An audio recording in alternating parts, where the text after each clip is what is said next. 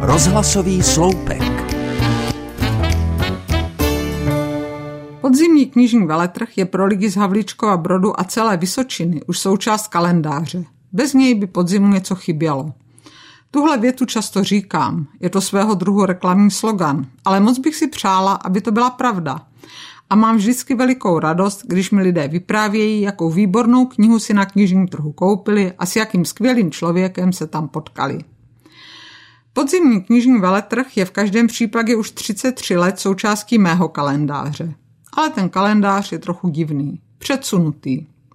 V horkých letních dnech trhám rybíz, ve stínu upím chlazené nápoje, ale myslím přitom na říjen, protože musím sestavit doprovodný program veletrhu a dát do tiskárny plagát. Na říjen příštího roku myslím i před Vánocemi. Přátelé kupují dárky, pečou cukroví a chodí na svařák a já píšu vystavovatelům a připomínám jim, že pokud se na veletrh přihlásí do konce roku, vyjde je to levněji. Někdy mi připadá, že žiju víc tím, co bude, než tím, co je právě teď. Nejenom s veletrhem.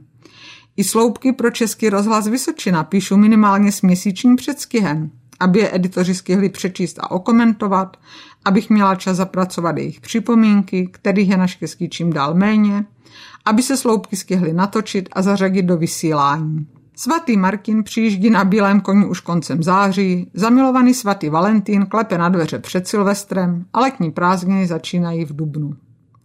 Slavný spisovatel Milan Kundera, který v červenci zemřel, napsal román nazvaný Život je jinde.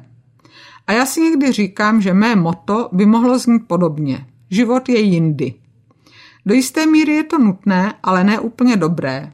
Žijeme tady a teď, život se nedá odkládat na jindy. A vy, milí posluchači, neodkládejte návštěvu podzimního knižního veletrhu. Bude 6. a 7. října v Havlíčkově Brodě. A pak až zase za rok.